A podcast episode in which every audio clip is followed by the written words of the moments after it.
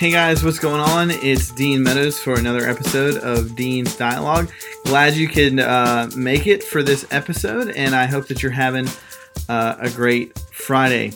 Um, so today, what we're going to do is we're going to look at the dating of the Synoptic Gospels. You know, first episode in this series, we looked kind of at the foundation.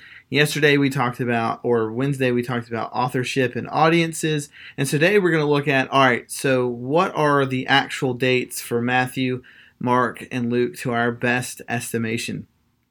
And how can we know that these are uh, good, reliable dates? And why is this important in establishing the historical reliability uh, of the synoptics. So, one of the things that we need to look at first are uh, is the question, you know, why would somebody date these gospels late? Um, there are a lot of historians who do date these gospels late, Matthew, Mark, and Luke late, um, and I think that the reason is twofold. One, uh, Mark is assumed to be the earliest gospel uh, because it's the shortest and then Matthew and Luke supposedly copied or used Mark um, to write their gospel, and so therefore those gospels, Matthew and Luke, had to come later. Also, I think there's something that stems from Mark 13. Mark 13 is when Jesus predicts the destruction of the temple in AD 70, and so this would be a vivid prophecy uh, by Jesus of the Jewish temple. And so the argument goes that because the depiction of the destruction of the temple is so vivid and accurate, the author must have had prior knowledge of it. Therefore, Mark went back and kind of tied up the loose ends, so to speak, and therefore he's writing from the position of it already happening.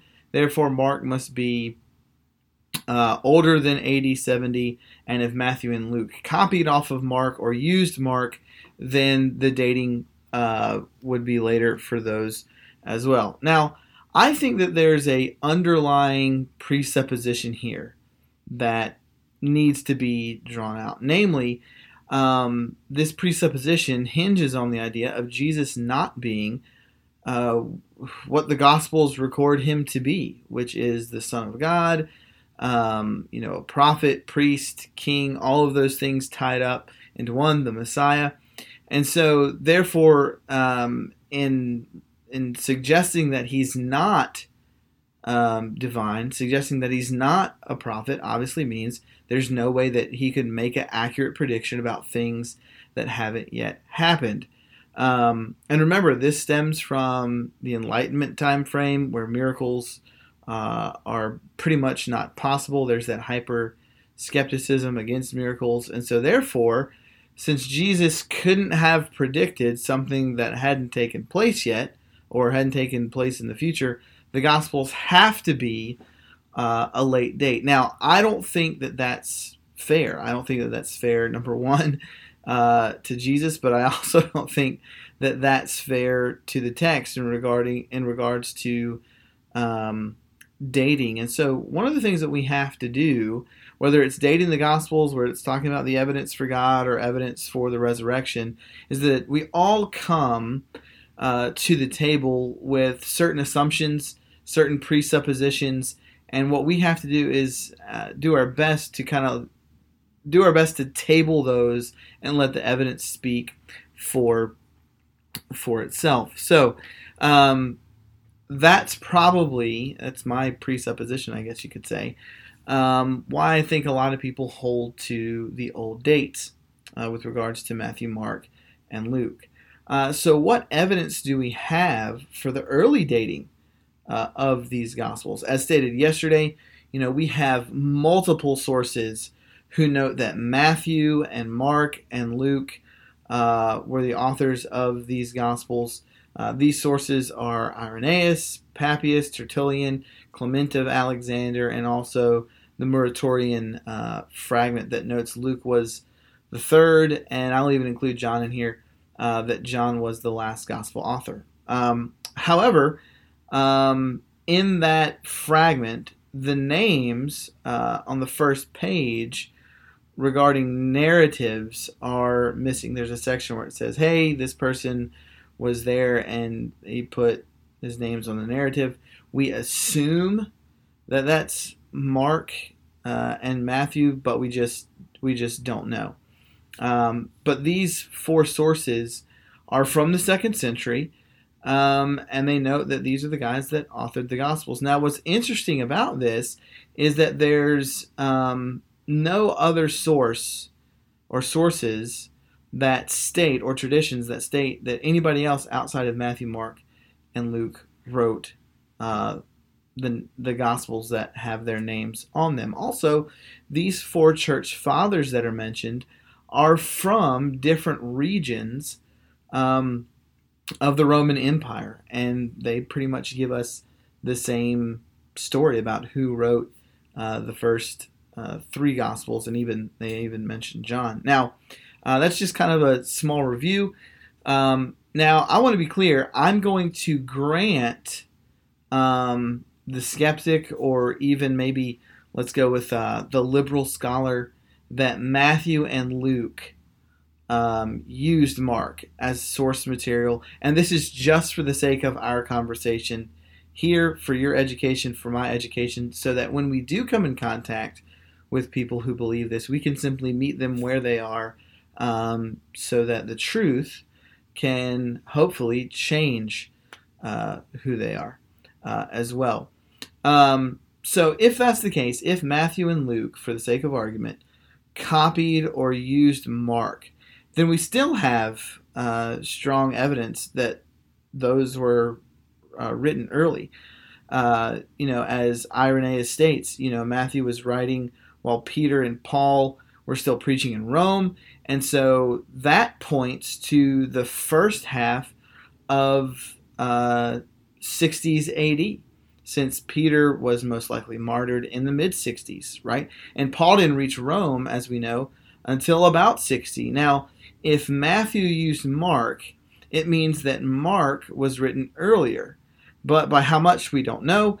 And, um, you know, there are estimates that say Mark was mid to late 50s. So you see that there. So if Matthew used Mark and Matthew was written, you know, uh, early uh, 60s, then that means that Mark was written earlier since he supposedly copied off of him. So both of those would still be uh, or still have early dates.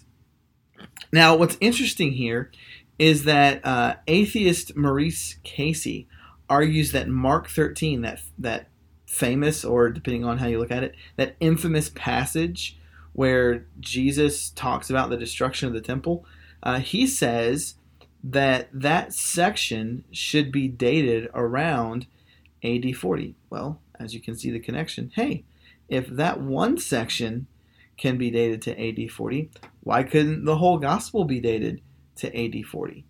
Um, with regards to Luke, right? Uh, Acts 1 refers to Luke's former work, the Gospel of Luke.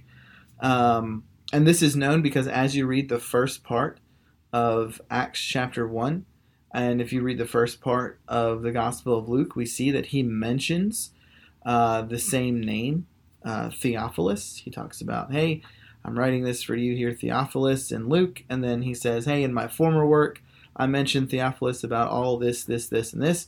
And so, once again, if we grant that Luke used Mark, then obviously this supports that Mark was uh, written early, earlier than Luke as well. Uh, but it also means the Gospel of Luke was also earlier than the book of Acts. Now, it's interesting then that Luke writes of Paul's missionary journeys. And for more than eight chapters, Paul's uh, he, he talks about Paul's journey, and he also mentions Paul's last journey to Jerusalem. He mentions his imprisonment there. He mentions the various hearings that he had. Uh, you know, the threat on his life is talked about, his appeal to Caesar, and then the horrible voyage uh, and the survival on the island of Malta. Now, what's left out at the end of the book of Acts is that, uh, you know, the result of that appeal to Caesar, right? Now, Eusebius and Clement note that Paul was released at about AD 62. Um, but um, why would Luke not mention that?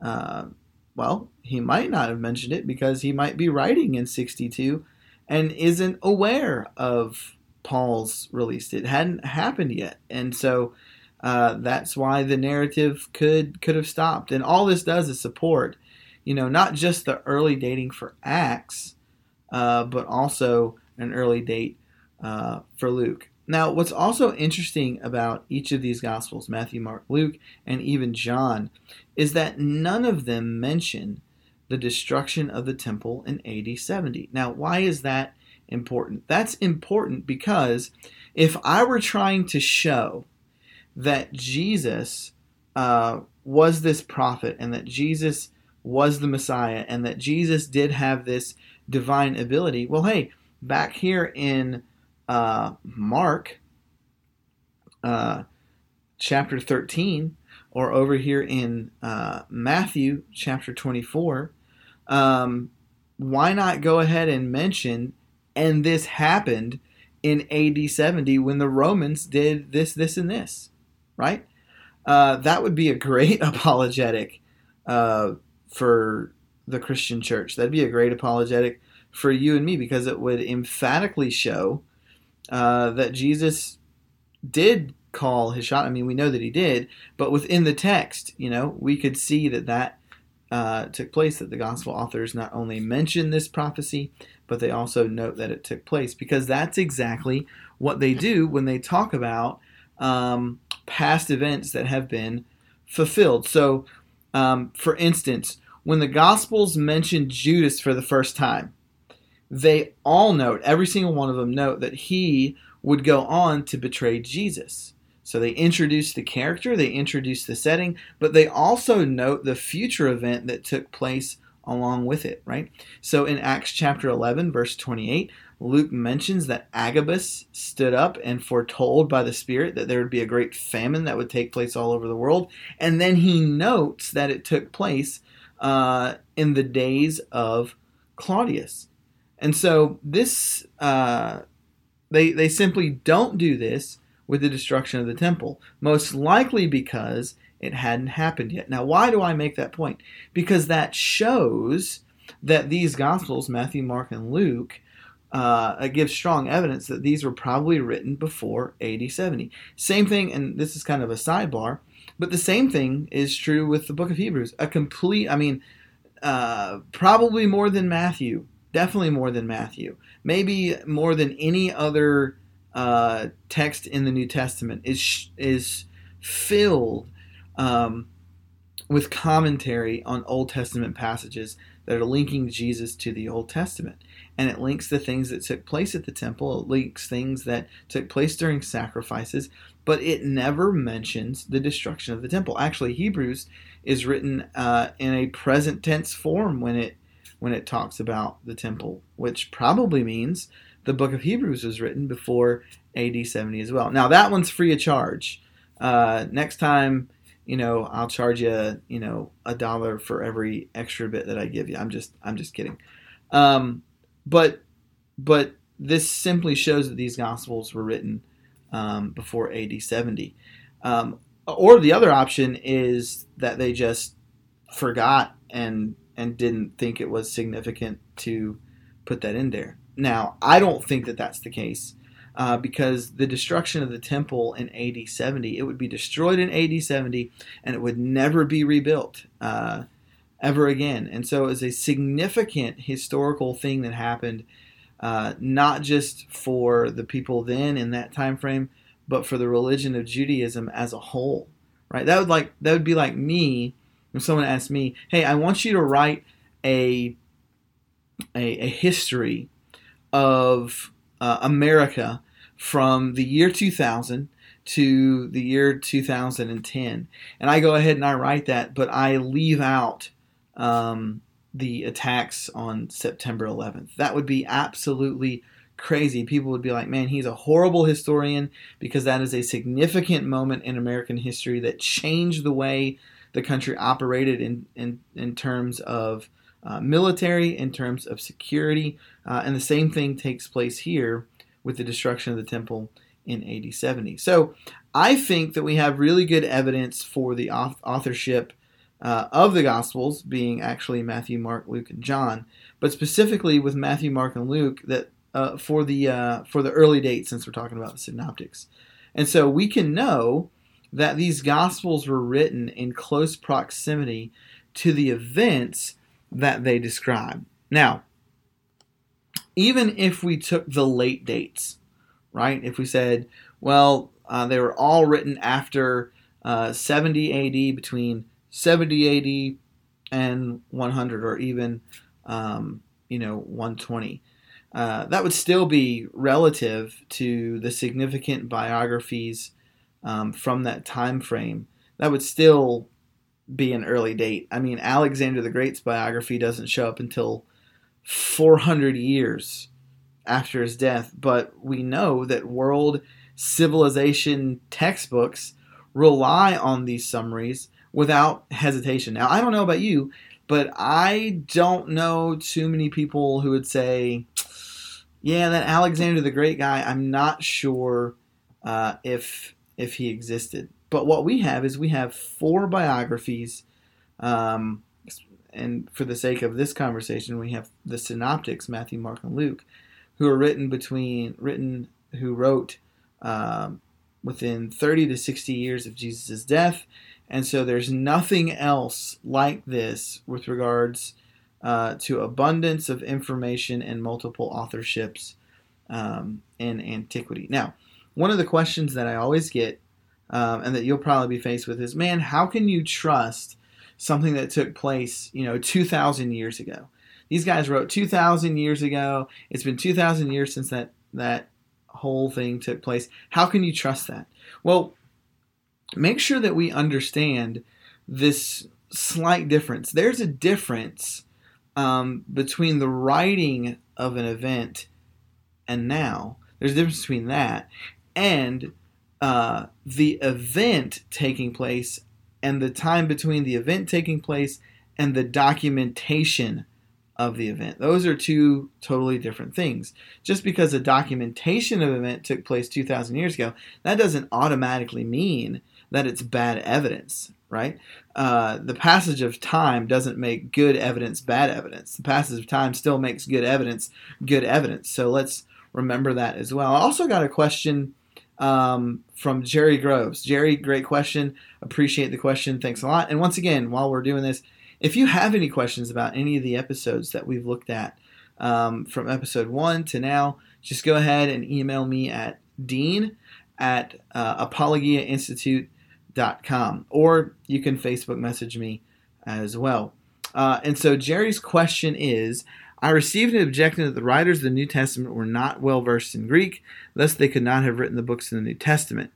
Um, and as Jerry mentions, this could be defeated with Paul of uh, Paul, Saul of Tarsus, a Greek province, he thinks, and Luke, a highly educated Gentile. But how would you answer for the other uh, apostles and prophets who penned the New Testament? Thank you. Also, you said that Matthew uh, wrote his gospel in Hebrew. Do we know who translated it into Greek? Thanks, Jerry.